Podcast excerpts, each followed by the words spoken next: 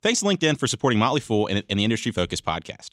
LinkedIn Jobs matches people to your role based on more of who they really are, their skills, interests, and even how open they are to new opportunities. For $50 off your first job post, go to linkedin.com slash fool. That's linkedin.com slash fool. Terms and conditions apply. Welcome to Industry Focus, the podcast that dives into a different sector of the stock market every day.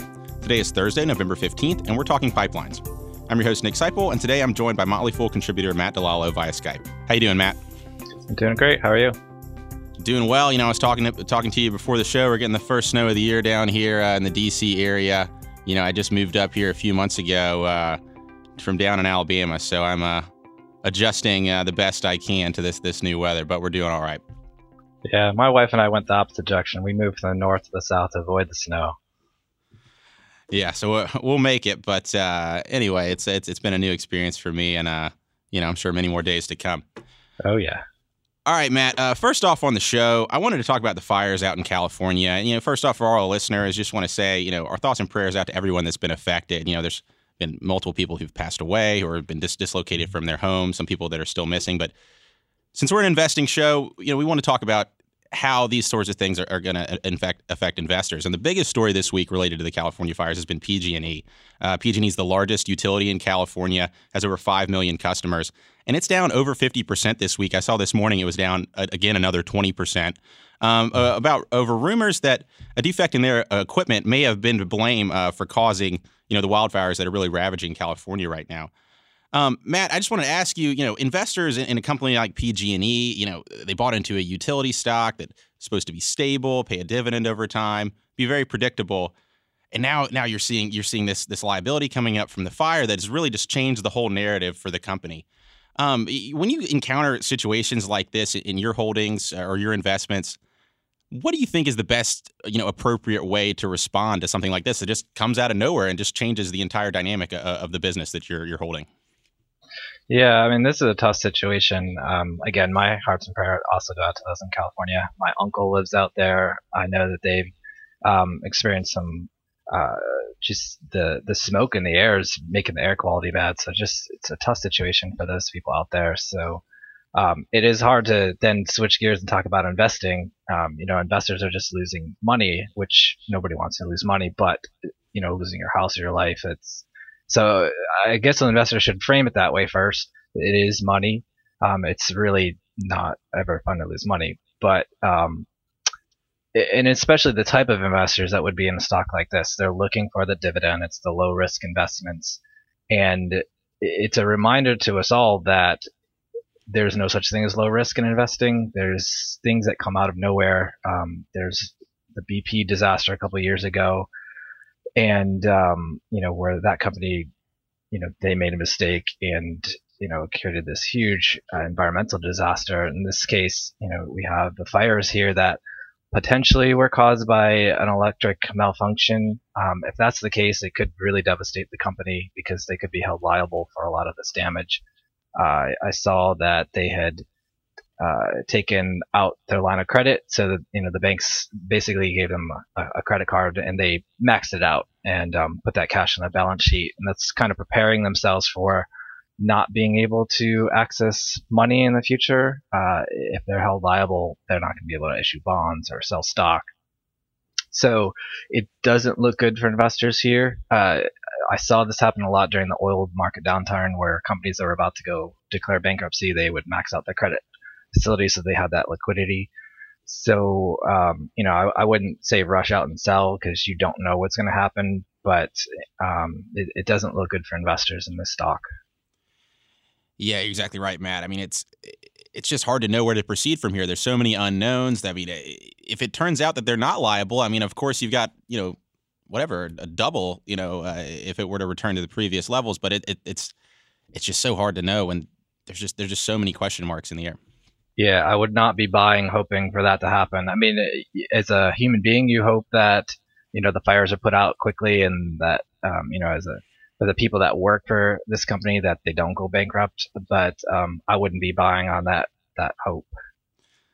That's right. That's right, Matt. Well, let's kind of pivot into you know our main discussion today, which is which is pipeline companies. And the first company uh, we want to talk about is Crestwood Equity Partners. Um, they're an MLP uh, pipeline business. They, they yield about uh, a little over 7%.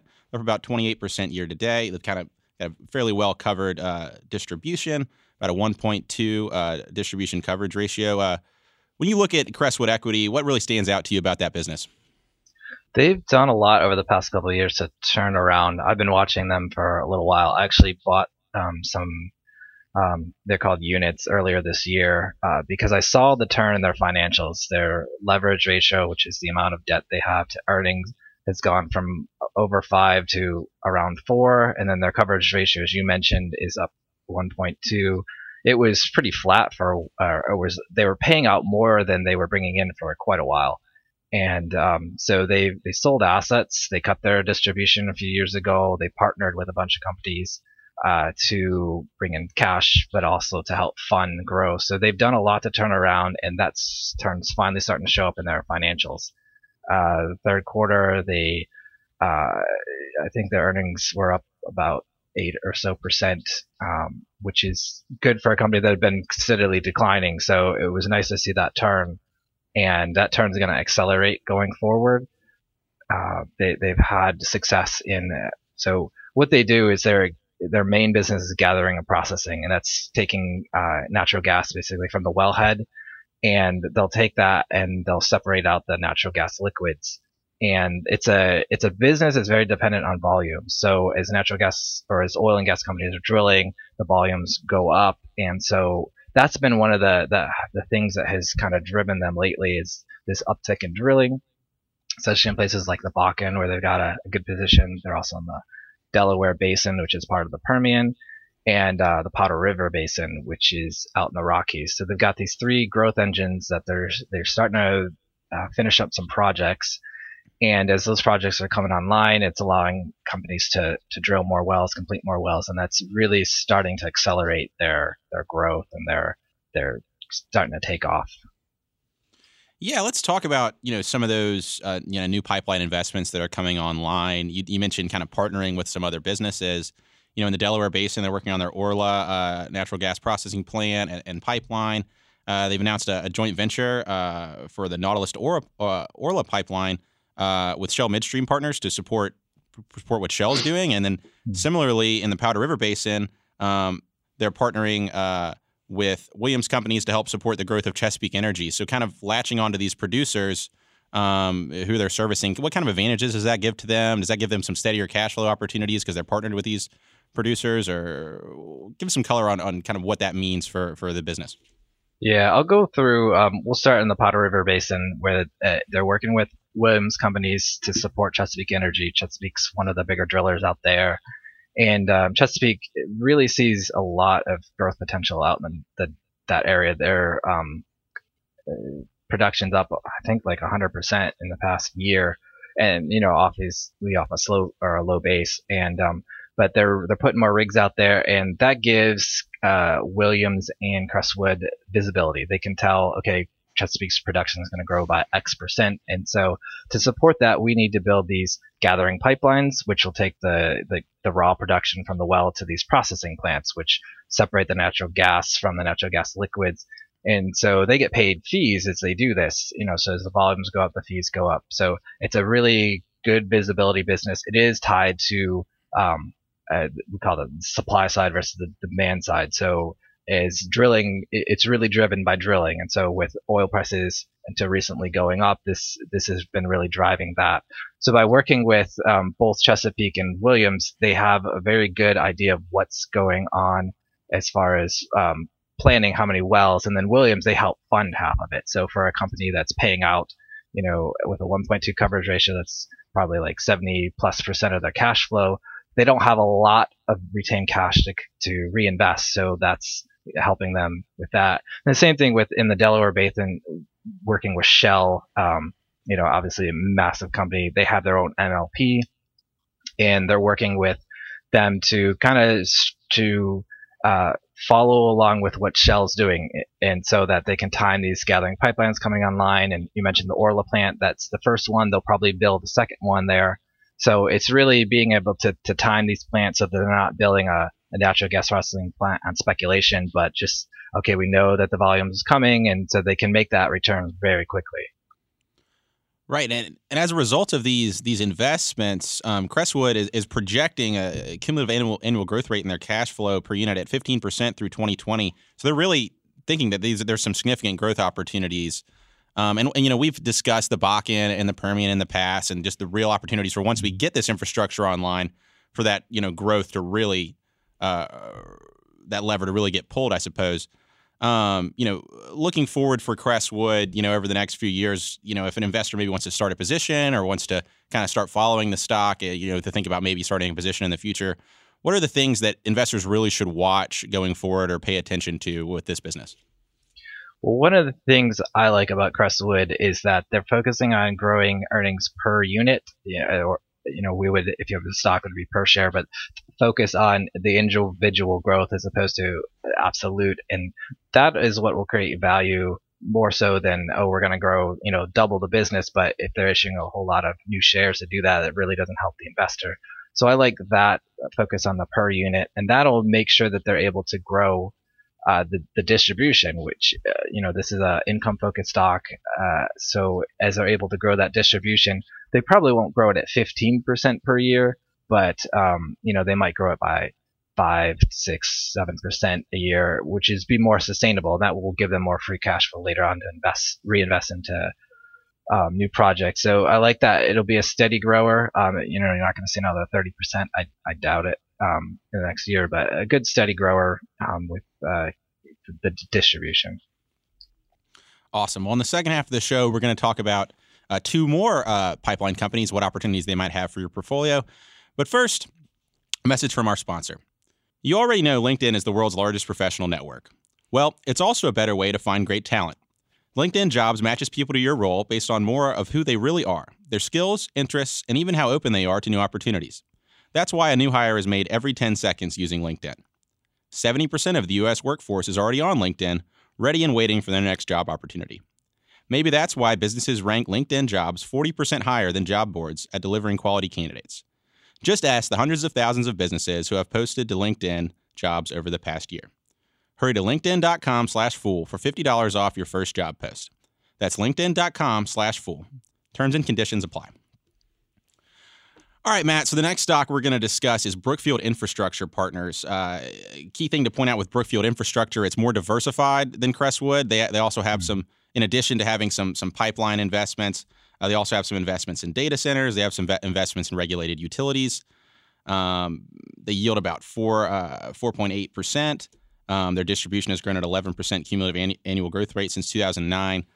What really stands out to you about Brookfield Infrastructure? Well, as you mentioned, it's diversified. it's it does have the the pipelines. Uh, they've got a pipeline through North America. They've got one in Brazil. They're buying one in India. So not only do you get the North American that you can get, you know, in any of these MLPs, but you get the the global uh, pipelines. And then in addition to that, they're just savvy of knowing what um, type of infrastructure is needed elsewhere. So you mentioned the data centers. That's you know they see data as being the new oil is just being, you know, it's exponential growth in data. So they're uh, investing in cell phone towers, data centers, fiber networks, uh, and then they're also big on uh, uh things, transportation type businesses like ports, toll roads, and um, uh, rail. So really a broad way to diversify into infrastructure generally, and um, so it's a it's a different way to kind of play this side of the market. Yeah, I guess the way to think about it with, with Brookfield infrastructure is if you need to move something from place to place, whether it's data, oil, you know, uh, goods on a toll road or anything like that, I mean, that's something that they're going to pay attention to and look for opportunities um, in that space. Um, right. Uh, about 95% of their adjusted EBITDA comes from regulated or contracted revenue. So you're getting a pretty steady cash flow um, through the business. So you get your, it's a very predictable um, business. Let's talk about their acquisitions because a lot of their growth, you talk about, you know, with their cash flow being re- relatively steady year over year, a lot of their growth is going to come from acquisitions. And they just mm-hmm. announced about 1.8 billion dollars in new investments, 1.4 billion of which is going to go into uh, energy, um, while the rest of that is going to go into data centers and some other opportunities. You want to talk about what they're looking at with, with these new investments and what opportunities Brookfield has uh, to pursue there? Yeah, so one of the things that Brookfield does is they'll buy a business and they'll own it for a long time. So they just sold a uh, electric transmission business in Chile, and they're using that money uh, to reinvest in some other higher growth opportunities. And uh, they've got about six deals going right now. One of them is they're buying Enbridge, um, the big Canadian pipeline company. There's uh, gathering and processing business in Western Canada. It's focused on the Montney Shale, which is a, natural gas liquids type of shale play up there. And um, you know, so they they see that as a growth opportunity to uh, as as Canada starts exporting natural gas and um, it has really good returns up there. So they see that as a good organic growth opportunity. They also are buying a pipeline in India. India is going to India is the faster growing energy market going forward. China was the big story of the past you know couple decades, but India is going to grow very very fast in the next couple of years. So they this is their kind of inroad into India, and um, they also bought a, uh, a, residential infrastructure company. What they do is they lease things like uh, home heating systems and um, water heaters, those sorts of things to homes and businesses. Uh, so that's kind of their energy investments. Uh, and they also bought a um, a utility, a gas utility in Colombia. So again, spread all over the world, diversified, and as you mentioned, a lot of these are contracted cash flows. So just like a pipeline company will make uh, sign a long-term contract with shippers, a lot of these are long-term contracts. So you got that stable cash flow. And then they have the, the data infrastructure investments. One's a deal with AT&T to buy some data centers and Another, they're partnering with a, a real estate investment trust to buy some data centers in Brazil. So again, you've got that diversification both in sector and then in geography, geographically. So it's um, it's a, a way for them to grow faster than a typical pipeline company because they have so many more opportunities. And another benefit of this kind of switch from the Chilean business to these other ones is the Chilean business is going to grow about two to three percent a year, and they see these as growing, I believe it's five or seven percent a year organically. So can accelerate the growth rate plus um, just to get the uplift from uh, you know a really stable business to businesses that are growing faster. So they see this as accelerating the growth rate going forward. Yeah, Matt, and let's talk about you know kind of the advantage we talked about. You know the diversification that Brookfield gives you because uh, mm-hmm. you know they're not just in the oil space. How does that kind of insulate them? You know, a lot of these other, you know, energy oil plays can get affected by the cyclicality we see in the energy market. Um, is Brookfield more insulated from that just because they have opportunities? You know, if the oil market's, you know, doing really well and, and the assets are overinflated, they can push assets to the, those other areas where it's data centers and things like that. You know, for an investor, is that a thing that, that you kind of think about when you're deciding how you want to allocate or, or go into these businesses? Yeah, they're very contrarian. So they'll look at a situation where nobody else wants to invest, and that's when they'll buy. Um, I think it was two years ago, Brazil was in some trouble. Uh, the oil prices really hit Brazil's um, pipeline or their um, oil company Petrobras pretty hard. And on top of that, they had a political scandal, and so nobody wanted to invest in Brazil, and that allowed Brookfield to buy um, this really good pipeline business for um, you know a fantastic price and so that that focusing on looking for opportunities when nobody else is has enabled them to get some really good deals. So right now, um, the midstream sector is under pressure in North America. Nobody wants to buy midstream assets um, because with interest rates going up, that's kind of put pressure on stock prices. So these midstream companies are selling them to Brookfield for pretty good values. So that's that's how they play it. Is they look for um, opportunities when things are down, and that's when they'll pounce. Yeah, I, I, pulled some some data, I guess, from one of Brookfield's investor presentations earlier this year, and you, you talk about the markets in a downturn, and Brookfield's uh, balance sheet kind of sets them up to be in a good position to invest there. I think they have less than five percent of their debt uh, is maturing in the next five years. Ninety percent of their debt is at a fixed rate. They have no significant maturities in the next five years. So you know, while while we're at the this kind of bottom or weakness in the MLP market, I mean, they really have the opportunity without significant obligations on their balance sheet to really throw some money into you know where those opportunities present themselves. Yeah, and that's that's by design. They like to sell assets not when they have to, but when they're at full value. So, for example, Enbridge they, they sold their Western Canadian um, gathering processing business because they had to. they um, the market put a lot of pressure on them because their their debt load has been you know higher because they're building all these pipelines all over the world, you know, all the the, uh, U.S. and Canada. So they needed to delever, and that provided uh, Brookfield the opportunity to, to buy. And so that's one of the things that kind of sets them apart is they'll they'll they'll sell when the values are high, and that that hurts them in the the short term. Like their earnings have gone down the past two quarters. Um, however, that gave them the cash to buy a bunch of you know really good assets when prices came down. Awesome, Matt. So just kind of going away on, on, on Brookfield, you know, again, if an investor wants to start a position or wants to you know start tracking this this business to maybe think about starting a, a position in the future, what should they be following? What should they be, be paying attention to? What are the important things that you know they should be tracking uh, with this company? Yeah, so they have a like we mentioned six deals going on right now. So their focus right now is closing those deals, and if they all close, they believe that it'll boost earnings 20% um, starting second half of next year. So there there might be some pressure in the near term. Uh, fourth quarter earnings might be down. Um, they did close some deals recently, but you know I I see there's an opportunity to buy. I just bought not that long ago, and the focus on them is they're the long term. They're looking you know three to five years, and they believe they can grow their distribution by five to nine percent per year, and it, it'll be more generated by the organic growth that they can get from these businesses. They they have a pipeline um, joint venture with Kinder Morgan, for example, that they're expanding. They have um, some other businesses that they they're building these you know little small projects that can increase earnings. So that's going to drive a lot of this growth going forward. Um, you know, and then the acquisitions, if they can get good deals, it's kind of like icing on the cake. Okay, Matt. Uh, awesome. Let's let's go ahead and talk about our last stock we're going to talk about today, which is mm-hmm. Plains All American Pipeline, ticker PAA, and it's exactly what it sounds like. It's a pipeline company mm-hmm. that's all American. It's in it's all in uh, North America. They own uh, gathering terminal and storage facilities in California, Louisiana, Oklahoma, Texas, and in, and in Canada they're in Alberta and Saskatchewan. Yields about 5.2 percent. Um, has more than 90 percent of its cash flow tied up in long term contracts. What stands out to you about Plains All American? Plains All American, even though you mentioned how diversified they are, they're really a Permian Basin story. They've got one of the best positions there in the Permian, and they've got a lot of growth projects uh, in the pipeline, so to speak. Uh, they just finished uh, the Sunrise expansion pipeline.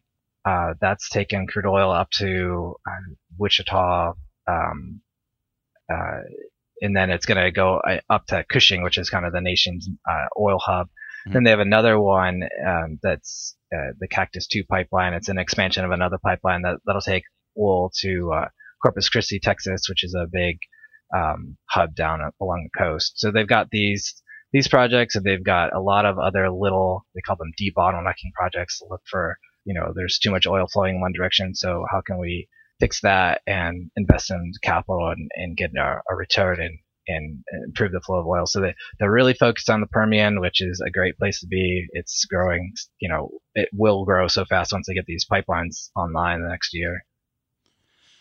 Yeah, man. And, you know, we've talked about the Permian in the past, uh, about, you know, the pipeline constraints there and how it's really kind of held back production in that region.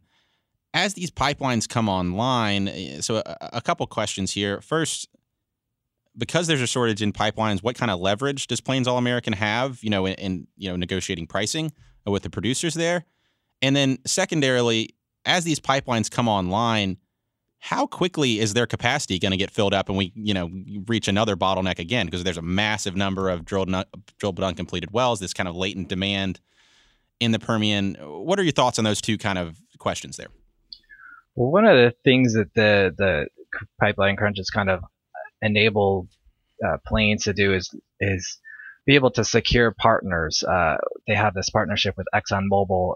It'll be kind of the next Permian pipeline that will probably be built. And Exxon signed a you know big long term contract to be an anchor shipper on this pipeline. And um, you know the the pipeline companies have been able to do that is get big producers to kind of anchor these pipelines. And that uh, it de-risk the project so that smaller producers are okay with signing on with them. So that that's kind of helped them uh, plan ahead and get the next ones lined up. So this pipeline, it'll probably be like a 2021 and so that'll now they're starting to get ahead of the curve.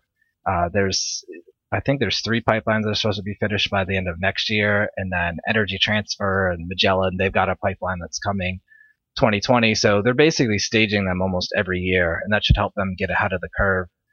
As long as you know there's no permitting issues or other problems like that. So they they've it's really helped them to to just be able to get producers to to focus on. Yeah, I need to sign on now so that I can grow later. Right, because if, if, these producers, you know, it's the problem they've been having now. If you can't, if they don't have some kind of pipeline deal to get the oil out, I mean, it's it's a useless asset. I mean, you're, you're selling your oil below the spot price and all those sorts of things. Right. Um, let's talk a little bit about too. You know, uh, that uh, we're seeing um, Plains All American, you know, building out all these new pipelines. They've also, you know, sold some of their assets. They sold I guess their their BridgeTex asset, uh, fifty uh, percent stake in that uh, to Magellan Magellan Midstream Partners. That they're going to use that cash to kind of delever a little bit. What's their balance sheet looking like at Plains All American, and uh, what's kind of the prospects for that going forward?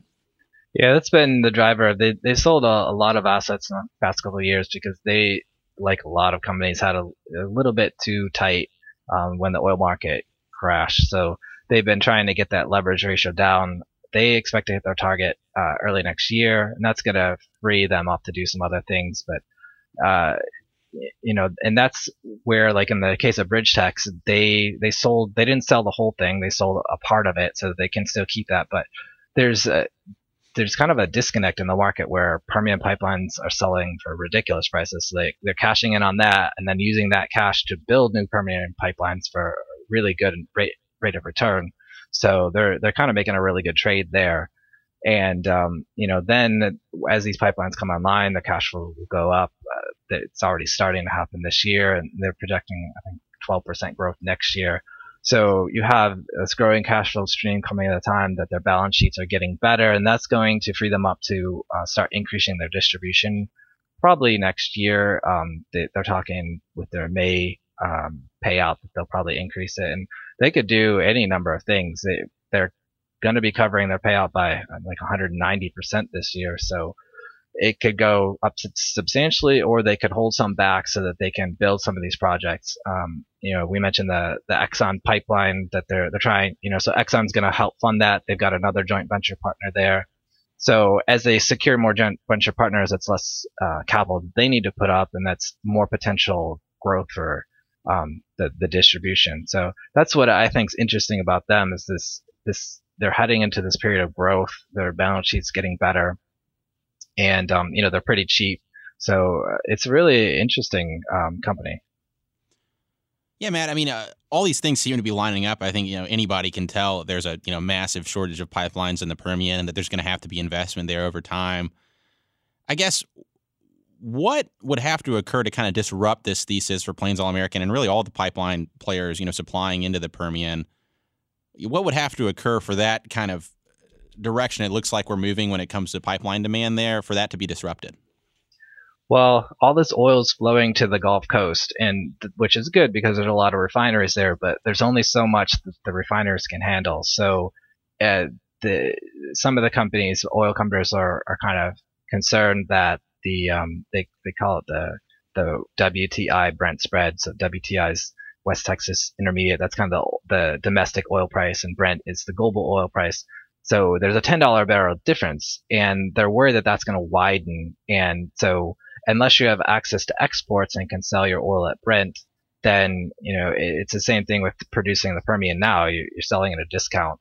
So unless companies start building more export capabilities or more refineries get built, then we're going to be in the same trouble. Um, you know, the, at ten dollars a barrel, and um, there's a hundred. Uh, the U.S. produces 10 million barrels a day. That's a 100 million dollars that they're potentially losing out with these pipeline issues and this infrastructure issues.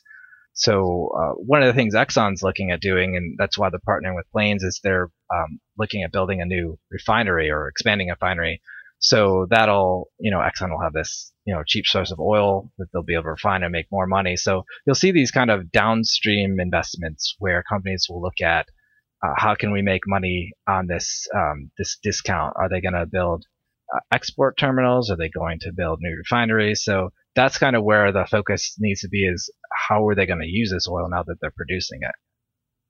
Sure, Matt, and maybe maybe you answered my question then. So, I mean, if of what people should watch if you're going to start a position in Plains or, or kind of you know monitor it going forward, is that is that refinery capacity the thing that you should be really paying attention to, like kind of downstream, or what are, what are the things that you know investors really should focus on to make sure that growth story is still playing out? Yeah, that's part of it. Like the the nice thing about a company like Plains is they they already have long term contracts for the the pipelines that they have. So they pretty much know where that cash flow is coming from for the next couple of years. It's more of where's the growth coming after 2020 in this case. You know, they're, they're pretty confident that they're going to build this pipeline with Exxon. There's uh, another pipeline that they're looking at um, up in, um, I think it's Oklahoma. So that, uh, and that'll move uh, oil down south as well. But in a, you know, it's like, where's the growth coming next? Uh, they know the Permian is going to keep growing and growing and growing, but if we're not going to be able to get that oil to global markets, then the growth is going to stop because it'll just it won't be um, profitable as profitable to produce. So yeah, I would also pay attention to what's going on downstream. Look especially at uh, export export capacity. Um, there's a lot of companies that are trying to do that. Uh, uh, Phillips 66, and it's it's MLP. They're building some export capacity along the Gulf. Um, yeah, so that that would be a something I'd pay attention to. Okay, Matt, and then then last question going away. This is general market, uh, but if we come back and record this podcast three years from now, do you think there will still be pipeline constraints in the Permian? In the Permian, um, probably not. It seems like they they might actually you know overbuild um, at at this point.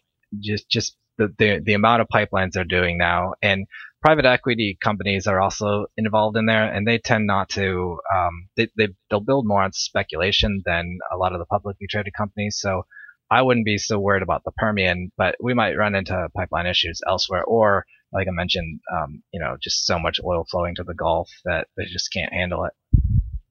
Awesome, Matt. Well, great to have you on as always, and I, I'm sure you know this stuff is only going to continue to develop going forward. You know, we've seen you know, the oil markets just the past year, you can never know what you're going to get. It goes at all time highs and then we're, we're tracking down again. So, I mean, this has been a fun story to follow and look forward to having you on again to uh, continue tracking it. Yeah. Yeah. It makes my job fun. Yeah. exactly, Matt. Well, thanks so much. All right. Thank you. As always, people on the program may own companies discussed on the show, and the Motley Fool may have formal recommendations for or against any of the stocks mentioned, so don't buy or sell anything based solely on what you hear. Thanks to Austin Morgan for his work behind the glass. For Matt DiLallo, I'm Nick Sciple. Thanks for listening and Fool On.